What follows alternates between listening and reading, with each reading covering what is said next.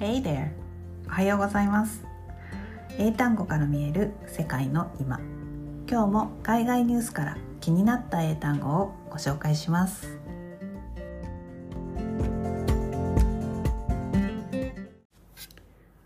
はい、グローバル人材のための英単語。今日は、えー、英語を話せるようになった人が絶対にしないことというお話をしたいと思います、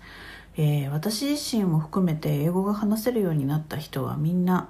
えー、このことをしませんでした、はい、一体何をしなかったのでしょうか、えー、それは完璧を目指さないということです。Don't try to be perfect、え英会話のレッスンをすると正しい言い方にこだわる人がとても多いです。で正解って一つじゃないんですよね。で私たちは子供の頃からたった一つの正解を、えー、求めるように教育されてきました。テストで求められるのはテストの作成者が正解であると決めたことだけなんですね。で正解はたくさんあるのにいつも誰かが決めたたった一つの正解を探す癖がついてしまったんですね。で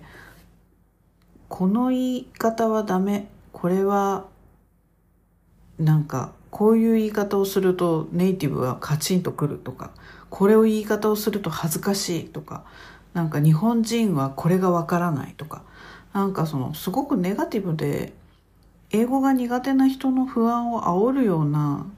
広告とかあのそういう歌い文句で講座を売ったりする人がとても多いんですよ。でみんなそうすると萎縮しちゃうんですよね。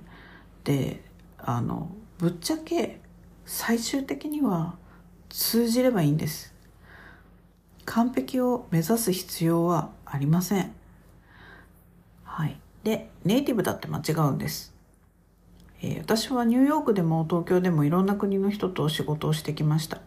えー、特にインドと中国の人たちとは、えー、社会人になってからもう二十数年ずっと関わってきています。まあ、IT 業界なのだったので仕事が。なのでもう常に常にもう最初からインド人中国人と一緒に仕事をしてきました。でそれ以外にももうなんかアメリカヨーロッパから南米から他のアジアとかもう世界各国いろんな国の人たちと仕事をしてきたんですがあの英語が完璧な人たちばかりではないんですよ。でグローバル企業で働いてたってみんなその英語がすごく流暢なわけではありません。で会議で飛び交う英語も完璧ではないですしあのブロークンな人もかなり多いです。であのアメリカ人の中にも間違った英語を話す人や書く人もたくさんいますし私たちだ私たち日本語ネイティブだってあの敬語なんてしょっちゅう間違えるしあの漢字も間違えるし言い方もなんか間違えてることをこの放送だね配信だって間違えて使ってる可能性もあるわけですよ。で読めない漢字なんかたくさんありますしね。だからあの完璧な状態を誰からも文句を言われないような完璧な状態を目指すっていうのはもう本当に意味がないでそもそも正しい表現じゃないとダメな場面なんていうのはほとんどないんです。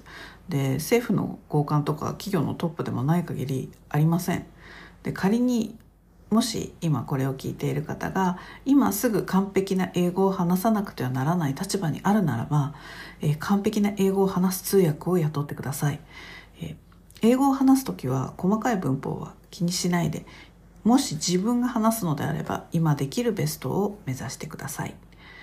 で通じなければじゃあ通じなかったらどうしたらいいかっていう話なんですがこれはもう通じるまで何度もトライするということです。で完璧を目指そう正しくあろうとするから間違えるのが怖くなって言葉が出なくなってしまうんですね。なのでたくさん間違って少しずつ上達をしていってください。ピアノだってスポーツだって練習して間違って練習して間違ってまた練習しての繰り返しですよね。まあなんかあの先週かな？やつでも practice practice practice のお話をしましたが、えー、語学も同じです、えー、正しさにこだわって細かいところにこだわってカンマ一つにこだわってあの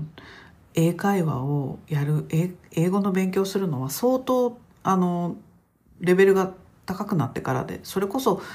あの翻訳とか通訳とかのお仕事をするようになってからでいいと思います。今英語を勉強していて英語が話せるようになりたいと思う方はあの楽しく続けることそしてあのたくさん練習することを心がけてください。それではまた明日。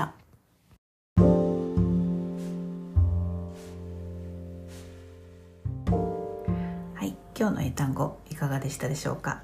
え、配信内容のスクリプトが見たい方はメルマガにご登録ください、え、スローイングリッシュのサイトでも一部内容を公開しています。詳しくは概要欄のリンクからどうぞ、え、それから LINE で単語トレーニングもやっています。よかったらご登録ください。Alright, thanks for listening. Have a great day.